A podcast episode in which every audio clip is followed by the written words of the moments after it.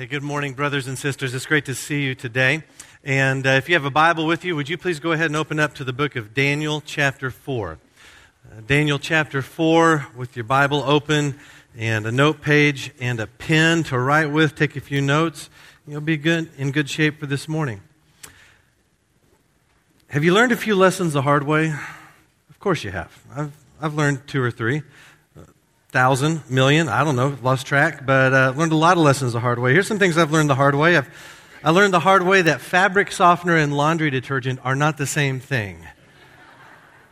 Just because it smells good doesn't mean it cleans well. Um, I learned the hard way that you cannot use liquid dishwashing soap in the dishwasher. Right? A lot of people learn that lesson. Uh, I learned the hard way that your ATM receipt is not an accurate reflection of your checking account balance. That story normally starts once in college. That's how that goes. Uh, I also learned a few years ago, the hard way, that a quiet toddler in a separate room means something is being destroyed forever. A hundred percent of the time, that is true. Every single time. Aren't you grateful for the lessons you've learned the hard way? Uh, when you think about your life and and probably more serious lessons, uh, there's a little bit of affection I think we have for the journey we've been on, the things we've learned in hard ways. And we might even say, you know what, if it hadn't been for the hard way, I wouldn't have learned this lesson at all. There's just some things that we don't learn apart from going through uh, some really difficult times. And you know, sometimes I tell my daughters stories of lessons I've learned the hard way, not to brag about what I've been through, but my hope really is that they'll learn from my mistakes and they'll take the easier way. They'll never have to clean up dishwashing soap suds from the kitchen floor uh, because they were too lazy to go buy better dishwashing soap for the machine. Um, that little lesson and a thousand others, I, I hope they learn from my example and from the mistakes I've made. Well, Daniel chapter 4 is a story of how King Nebuchadnezzar, the king of Babylon, learned a lesson about God, and he learned it in a very hard way. And in reading chapter 4, my hope is that you and I are going to learn from Nebuchadnezzar's mistake and that we'll choose the blessed way instead of the hard way. Now, it could be you've come in here this morning and you are in the hard way already. Well, there's good news for you in Daniel chapter 4. There's a way out of that. God has a direction for you to come home. Daniel chapter 4 is an incredible story of this king's journey to know the heart of God and for his own heart to be captured by God. This is a story for those who are doubting God. This is a story for those who are skeptical of God. This is a story for those who are running from God. This is a story for those who have made up their minds about the utter uselessness of God. These are, this is the story for those who have every success in the world's eyes, but spiritually they're bankrupt through and through. Daniel chapter 4 is an incredible story from the life of Nebuchadnezzar. I want you to follow along with me as I read. It's a long passage, uh, but it's good for us to take it all down in one sitting. Daniel chapter 4, start, starting in verse 1. King Nebuchadnezzar, that's the speaker, to those of every people, nation, and language who live on the whole earth, May your prosperity increase. I am pleased to tell you about the miracles and wonders the Most High God has done for me. How great are his miracles and how mighty his wonders. His kingdom is an eternal kingdom, and his dominion is from generation to generation. I, Nebuchadnezzar, was at ease in my house and flourishing in my palace. I had a dream, and it frightened me while in my bed, the images and visions in my mind alarmed me. So I issued a decree to bring all the wise men of Babylon to me in order that they might make the dream's interpretation known to me. When the magicians, mediums, Chaldeans, and diviners came in, I told them the dream, but they could not make its interpretation known to me. Finally, Daniel, named Belteshazzar, after the name of my God, and a spirit of the holy gods is in him, came before me. I told him the dream. Belteshazzar, head of the magicians, because I know that you have the spirit of the holy gods and that no mystery puzzles you, explain to me the visions of my dream that I saw and its interpretation. In the visions of my mind, as I was lying in bed, I saw this.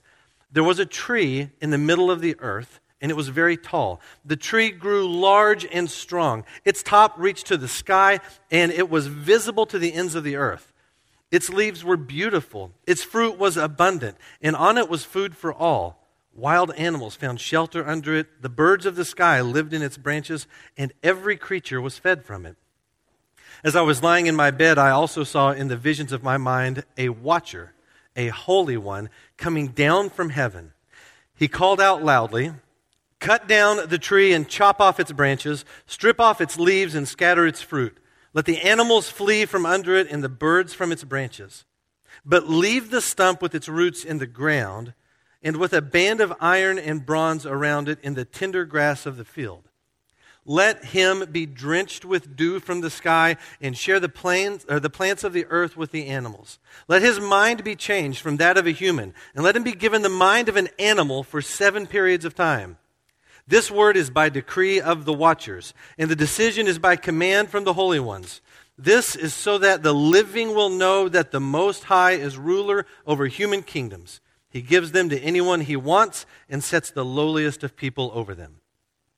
This is the dream that I, King Nebuchadnezzar, had. Now, Belteshazzar, tell me the interpretation, because none of the wise men of my kingdom can make the interpretation known to me.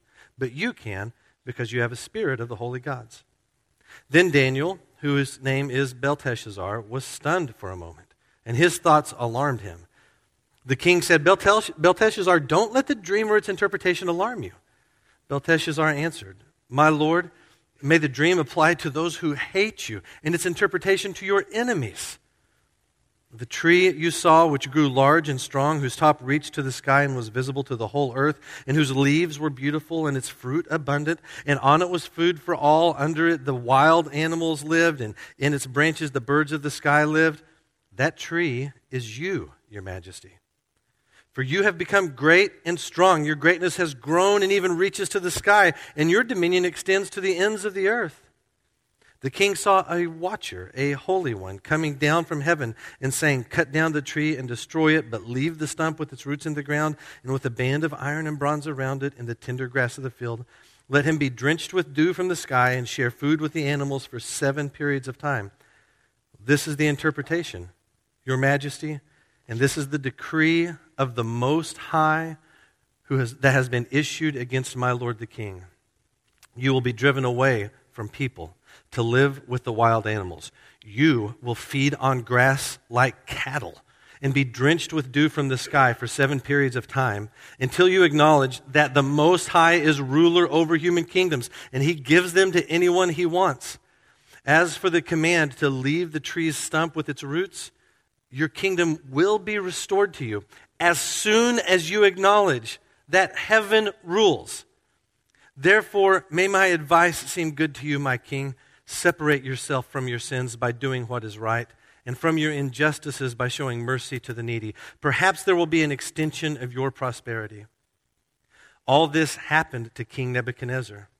At the end of 12 months, as he was walking on the roof of the royal palace in Babylon, the king exclaimed, Is this not Babylon the Great that I have built to be a royal residence by my vast power and for my majestic glory? While the words were still in the king's mouth, a voice came from heaven King Nebuchadnezzar, to you it is declared that the kingdom has departed from you. You will be driven away from people to live with the wild animals, and you will feed on grass like cattle for seven periods of time until you acknowledge that the Most High is ruler over human kingdoms, and he gives them to anyone he wants. At that moment, the message against Nebuchadnezzar was fulfilled. He was driven away from people. He ate grass like cattle. His body was drenched with dew from the sky until his hair grew like eagle's feathers and his nails like bird's claws. But at the end of those days, I, Nebuchadnezzar, looked up to heaven and my sanity returned to me. Then I praised the Most High and honored and glorified him who lives forever. For his dominion is an everlasting dominion, and his kingdom is from generation to generation. All the inhabitants of the earth are counted as nothing, and he does what he wants with the army of heaven and the inhabitants of the earth. There is no one who can block his hand or say to him, What have you done? At that time, my sanity returned to me, and my majesty and splendor returned to me for the glory of my kingdom. My advisers and my nobles sought me out. I was reestablished over my kingdom, and even more greatness came to me. Now I, Nebuchadnezzar, praise, exalt, and glorify the King of the heavens, because all his works are true and his ways are just. He is able to humble those who walk in pride. How about that? Incredible story. What do we just read? Let's shrink it down into a real tight synopsis. Uh, first of all, Nebuchadnezzar has a dream. It's another disturbing dream. If you've been with us in this study, you remember chapter 2. Back in chapter 2, Nebuchadnezzar there had another dream that was terrifying to him. In, in chapter 2, you remember the test he put his magic men through? He said, uh, Tell me the interpretation of my dream, but I'm not going to tell you the contents of the dream. If you're so smart, you should know the dream without me telling you, and then you should know what it means. Uh, well, chapter 4, the scene's a bit different. Uh, he still calls for all of his magic men to come in, but this time he gives them the contents of the dream. And he tells them there's this, he saw this giant tree filled the whole earth. Uh, the tree was a benefit to all the animals that took shelter in it. It provided shelter, food, uh, protection. It was huge. It was, it was a tree of life. And then in the dream, a watcher, isn't that a great word? It's the only place in the whole Bible the word is used in this way here in Daniel chapter 4.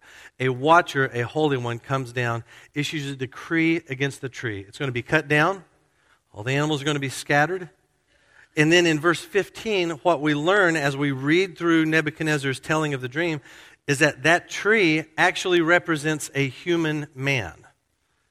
That tree is a man. He will be cast out. For seven periods of time, he's going to live like an animal, eat like a cow. How long is seven periods of time? I don't know. But it's the perfect amount of time for Nebuchadnezzar to learn the lesson God is trying to teach him. So he's going to be cast out for a period of time until he learns this lesson. Look at verse 17 with me. Vital verse in this chapter. Verse 17, middle of it. This is so that the living will know that the Most High is ruler over human kingdoms. He gives them to anyone he wants and sets the lowliest of people over them. That's the lesson of the dream. He calls in his magic men. This time he tells them the dream, but they have no clue. And we're not surprised by this. throughout the book of Daniel, these magic men fail over and over again. And so then he calls in Daniel, and he tells Daniel the dream, and isn't Daniel's response fascinating? Starting in verse 19, Daniel responds with horror at the dream because he knows what it means for Nebuchadnezzar. He knows Nebuchadnezzar is the tree who's going to be cut down and made to live a beastly life for a period of time. And Daniel's troubled by it. Here we see a picture of what loving your enemies is like. Daniel has compassion for the king. He says, King, I wish this wasn't about you. I wish this were about your enemies. I wish this hardship you're about to go through would fall on someone different, not on you. It's going to be hard. But Daniel gives the interpretation of the dream. And he tells Nebuchadnezzar, uh, You're the tree. You've been given this glory. You've been given this kingdom, this power, but it's going to be taken from you. The Most High God is going to take it from you. You're going to be cut down, and for a period of time, you're going to live like a cow and, until you learn a lesson. What's the lesson? Verse 25. Look at it with me.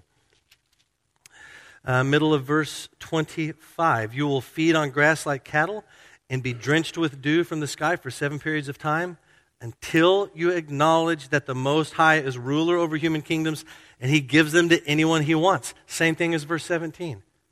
He has the dream, and what's the purpose of it? That you would learn this lesson that the Most High rules. And in the interpretation, King, this is going to happen until you learn the lesson that the Most High rules. From here, we fast forward a year. It's a year from Daniel's conversation with Nebuchadnezzar to verse 28, where Nebuchadnezzar is strolling across the rooftop of his palace, surveying his vast and beautiful kingdom. And he, in all of his arrogance, he says, Is this not Babylon the Great that I've made for my glory and by my power? And as the prideful, arrogant, ignorant words are fumbling out of his mouth, the watcher comes. The voice from on high speaks. What he dreamed, what had been interpreted, is implemented. The tree is cut down, so to speak. He's cast out. He goes out and lives and eats like a cow for seven periods of time. He becomes more like an animal than like a man until what happens? Look at verse 32 with me. The watcher, the Holy One, the voice says, You're going to live this way until you acknowledge that the Most High is ruler over human kingdoms and he gives them to anyone he wants. That line is repeated three different times in chapter 4. The dream, in the dream, Nebuchadnezzar hears the line. In the interpretation from Daniel, Nebuchadnezzar hears the line. From the voice of the Most High, Nebuchadnezzar hears the same line. It's as if chapter 4 is communicating something to us. It has a message it wants us to learn as well.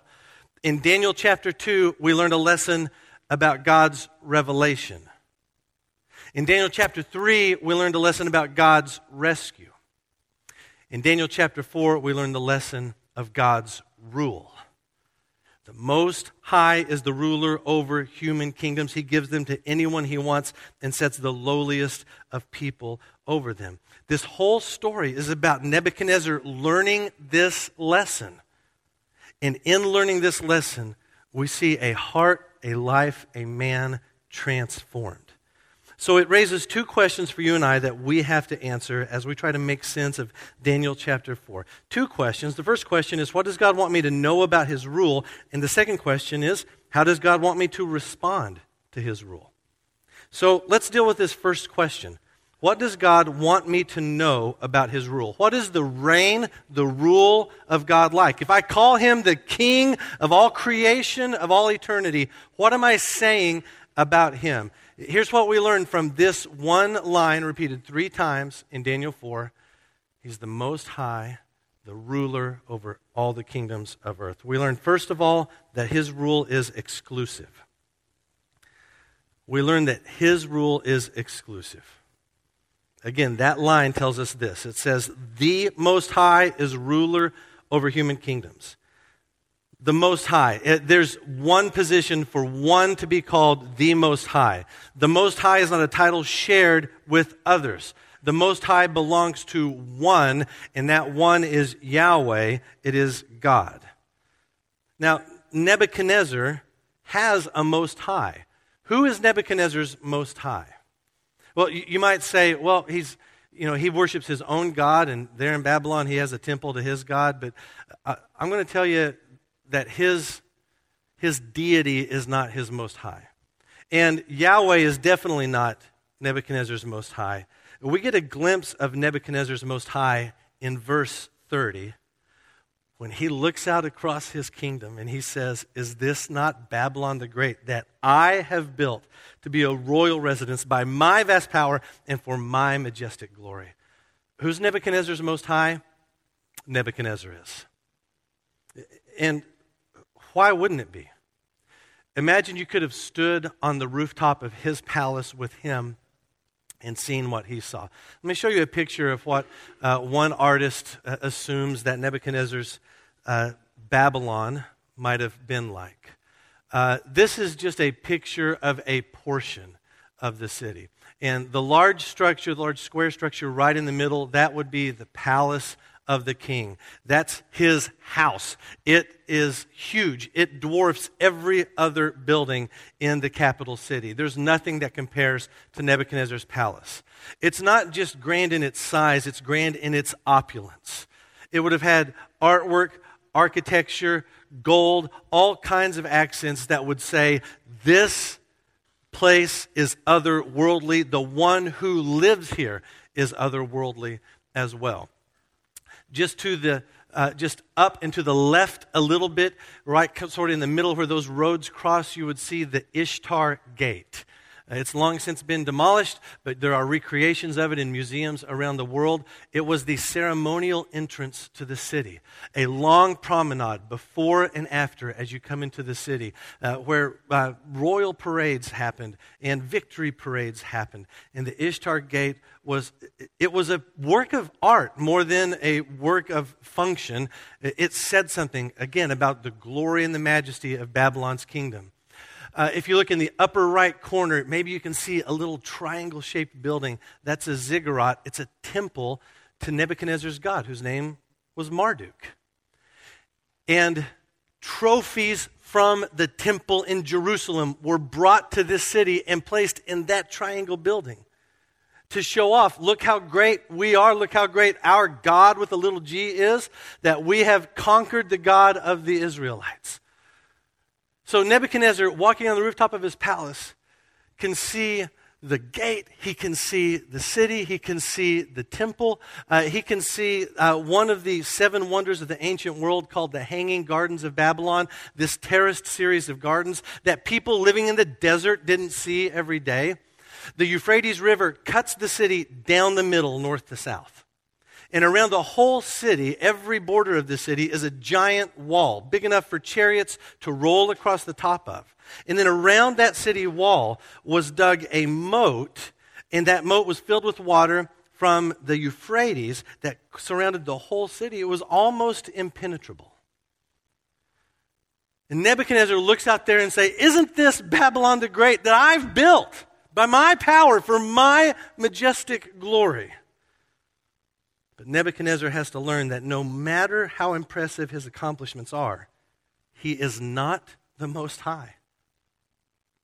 No matter what you've accomplished, no matter what you've done, no matter what accolades have come your way, no matter what the kingdom of men say about you, you are not the Most High. There is one, and it is not us. Do you know how I know that you and I are not the Most High? Because we have a funeral in our future. Every single one of us has this in common. There will be a funeral for us one day. Our lives are short and finite and fragile. And yet we live as if we are the Most High.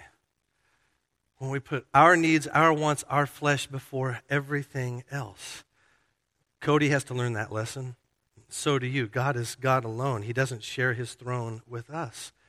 His is an exclusive reign.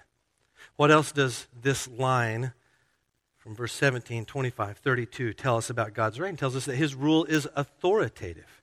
The Most High is the ruler over human kingdoms.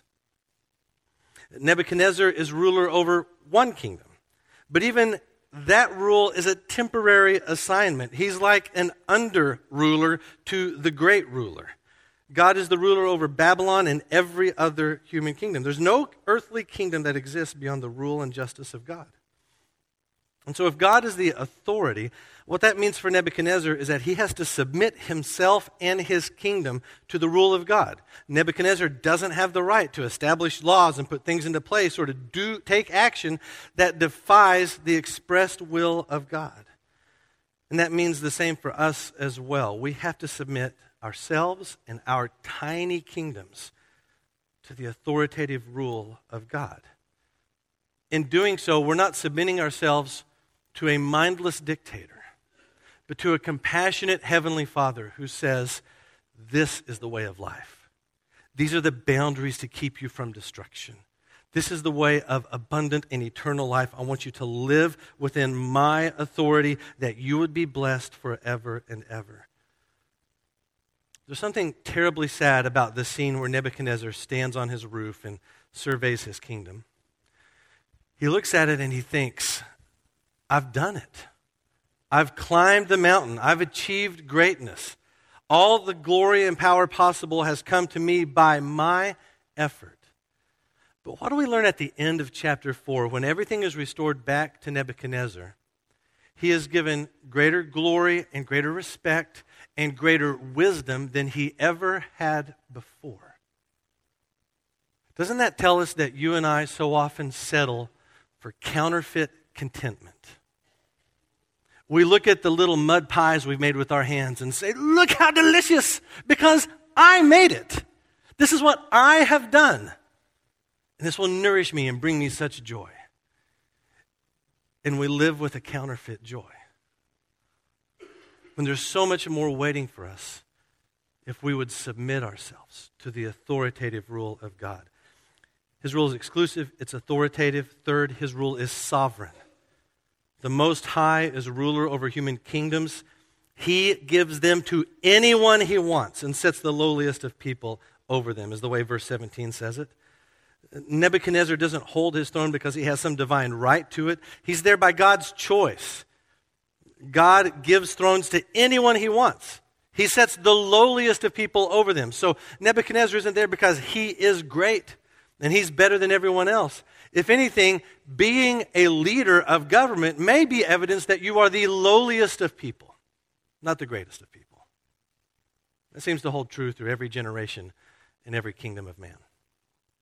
So, here's Nebuchadnezzar, who doesn't have a divine right to his position, but there's a God that he's ignored, that he has not acknowledged. God has revealed himself to Nebuchadnezzar, and with greater revelation has come greater rebellion.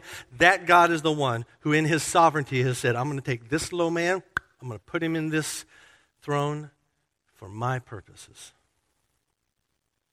So far, we've got this picture of the rule of God. He's exclusive, authoritative, sovereign a, a deeper study of those characteristics would show us the grace, the, the compassion, the love, the mercy in all of those things. But still, there's something about it that feels a little, you know, Oz the Great and powerful to this scene. That here's this God who he's, he's bigger, he's greater, he's scarier than Nebuchadnezzar. Not the case, because there's one more lesson we learn about the rule of God in this story. It's that God's rule is gracious. It's grace filled through and through. Do not miss this point. God gives Nebuchadnezzar the dream, and he gives Nebuchadnezzar the interpretation, and he gives it the fulfillment, all to teach this hard hearted man how to love God. It is God's grace that Nebuchadnezzar became like a cow and learned the lesson of God's rule. Now, it may be a severe grace, but it is grace nevertheless. And so you might think, well, why did God go to all this trouble? Why the whole charade of a dream, interpretation, and then seven periods of time living in the field, becoming more like an animal than a man? Why, why not just show up and be like, hey, Nebuchadnezzar, it's me, God. Let's cut all this out and let's just, hey, come on, let's get straight now. Why didn't he do that? Well, he did. In chapter 1, God shows himself to Nebuchadnezzar uh, through four young exiled boys who have wisdom 10 times greater than anyone else that are around. In chapter 2, God reveals himself to Nebuchadnezzar by giving him this terrifying dream and then giving to Daniel the contents of the dream and the interpretation of the dream. In Daniel chapter 2, Nebuchadnezzar heard the voice of God through Daniel. In Daniel chapter 3, Nebuchadnezzar sees with his own eyes the fourth man in the furnace. Nebuchadnezzar has heard the voice of God, he has seen the works of God, and yet he does not believe. And God knows exactly how to chop that tree down. He knows what's going to be needed for that man to understand who God is and who he is not. Sometimes our personal disasters are where we hear the voice of God the clearest. Anyone want to testify this morning that I hit my rock bottom? And that's where I heard God clearly. And not for the first time. He had been calling me the whole time. But the greater the revelation, the greater my rebellion, until I came to the end of myself and I turned my heart to God. Luke 15 tells us a similar story about a young man who lived a beastly life for a time. There's a young son. You remember this story? He goes to his father, says, I want my inheritance early. And then he took that money to a far off land where he squandered it in riotous living. He comes to the end of his money, the end of his resources, He has nothing to his name.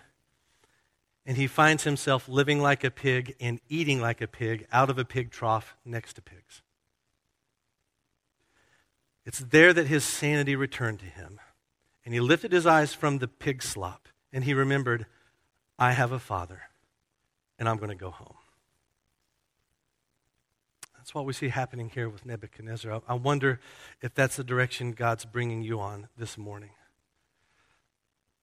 That you have been living a beastly life. Now, it may come dressed very nice in Sunday clothes. That beastly life might answer, I'm doing fine when someone says, How you're doing. That beastly life may still get accolades and, and praise from people around you, but, but you know the depths of your brokenness. And addictions and sin and infidelity and brokenness of every kind dwells in the dark and eats our souls. And sometimes we find that that experience of pain and desperation is the gift of God to bring us to our senses to hear his voice finally.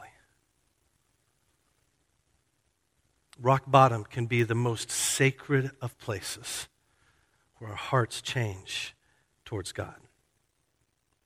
So that leads us to our second question. If this is what the rule of God is like, it's exclusive, it's authoritative, it's sovereign, it's gracious, then how should I respond to this? And Nebuchadnezzar gives us a very simple answer. How does God want me to respond to his rule? Nebuchadnezzar would tell us this Hey, humble yourself and exalt God as the king of your life. Look at what the king says in verse 34. I love the structure of the passage. If your Bible might have some headings in chapter 4 that give it a structure that makes it a little easier to understand. Chapter 4 is bookended. It starts with Nebuchadnezzar speaking in first person I, Nebuchadnezzar, I praise the Most High. Uh, it starts with his words of praise as the aftermath of what he learns through the rest of chapter 4. So, the beginning of chapter 4, that's the headline of praise, Nebuchadnezzar's words of praise. Then he tells the story, or the story is told about him. And then at the end, it comes back to first person. He starts with praising God, he ends with praising God. And he says, Here's what I learned. So, verse 34, Nebuchadnezzar says, At the end of those days, I, Nebuchadnezzar, looked up to heaven, and my sanity returned to me. Then I praised the Most High and honored and glorified him who lives forever. Then, verse 35, we've got this praise song written by the king, and it's amazing. Here's the big question we got to wrestle with What happens to Nebuchadnezzar in chapter 4? What's going on in him in this whole scene? My belief, it's a point of discussion for after, perhaps. My belief, though, is that Nebuchadnezzar was using language we're familiar with, Nebuchadnezzar was saved. Nebuchadnezzar was converted. He went from being a non believer to a believer. Not just a man whose morality was changed, he went from outside the covenant to inside the covenant. That when you look at the words he speaks, the way he opens chapter 4 and the way he closes chapter 4, if you were to take those words and put them in the mouth of any other Bible speaker, you would not be surprised at all to find those words in the book of Psalms, let's say. Or to have those words of praise spoken somewhere in the book of Judges where God's people are delivered from an enemy. Wouldn't be surprised one bit. But the fact that it's got Nebuchadnezzar as the author gives us a little bit of the heebie jeebies. Because don't we want Nebuchadnezzar to get french fried? Don't, I mean, he leads the army that sacks Jerusalem and destroys Judea and rips families apart and sends people across the desert in exile. He's a murderer. He is a pig. He is a horrible human being. And so there's something in us when we read this story, we would say, it would be great to see Nebuchadnezzar in the furnace with no one to rescue him, for him to face the fiery judgment of God. Why is it any more scandalous that Nebuchadnezzar could be saved than you? Grace is always scandalous. And there's probably hope for someone this morning to know that someone like Nebuchadnezzar can be rescued by a God of grace. Because you woke up this morning and you looked in the mirror and you said, I'm more like an animal than a human. The choices I've made, the way I'm living, the doubts I have, the skepticism I live with, I don't even know who I am. And if God can save Nebuchadnezzar, he can save you. And some of you have been praying for people for years and years and years. And let your hope be renewed in the story of Nebuchadnezzar, who goes from a tree meant to do great things to living like a cow to becoming a child of God. There's hope for the people that we love and we pray for and we share the gospel with. It's absolutely astonishing that God saves sinners like us. Did you know that chapter 4 is the end of Nebuchadnezzar's story? He doesn't show up again in the rest of the book of Daniel. Chapter 5, his name gets mentioned in retrospect a couple of times. He's dead. And Daniel references Nebuchadnezzar a couple of times, but this is the end of his story. Why? Why does Nebuchadnezzar's story end at chapter 4? My guess, just a guess, feel free to throw it in the trash. I think here in chapter 4, we see the apex of what his life was intended for by God. He was not meant for palaces and gold and glory and statues and armies. He was meant to know the Most High. And he went into Jerusalem and ransacked that city for his own glory and ends up bringing back the good news. He ends up paving the way for his own conversion. One writer on this passage said this. He said, Daniel chapter 4 this is Nebuchadnezzar's gospel tract. He is testifying, he's telling his story to the reader so that you would learn the lesson he's learned. And he's learned it in the hard way. He doesn't want you to learn it in the same way, though. He wants you to read from his mistakes, and he wants you to join him in his song that God alone is the most high. His dominion is everlasting, his kingdom from generation to generation. Nebuchadnezzar wants you to humble yourself and exalt God as the king of your life. So, what's God's rule like? Daniel chapter 4 makes it very clear to us. In that one line that's repeated three different times, his reign is exclusive, it's authoritative, it's sovereign, it's grace filled. How astounding is it that God uses all of his might, all of his authority, all of his sovereignty in order to work grace for us?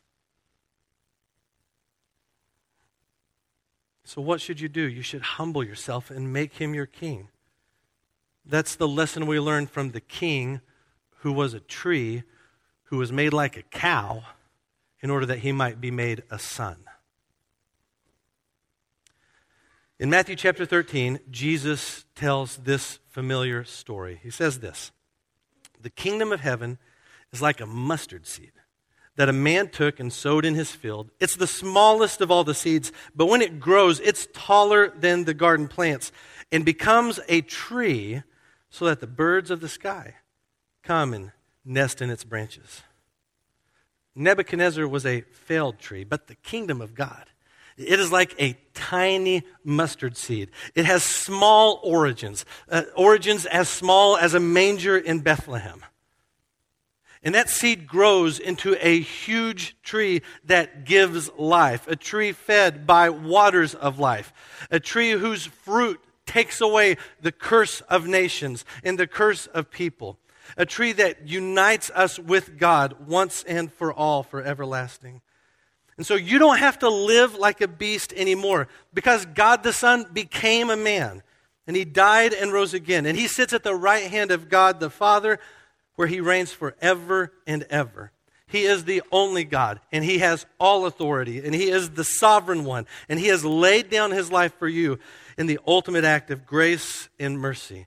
He's made the way for you to eat from the tree of life, to remove the curse, for you to dwell with him forever and ever, so that you, like Nebuchadnezzar, could tell every people, every nation, every language let me tell you about the miracles and wonders of the Most High that He's done for me. How great are His miracles and how mighty are His wonders. His kingdom is an eternal kingdom, and His dominion is from generation to generation. Let that be your story.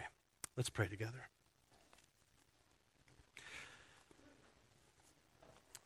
So, Father, we praise your holy name.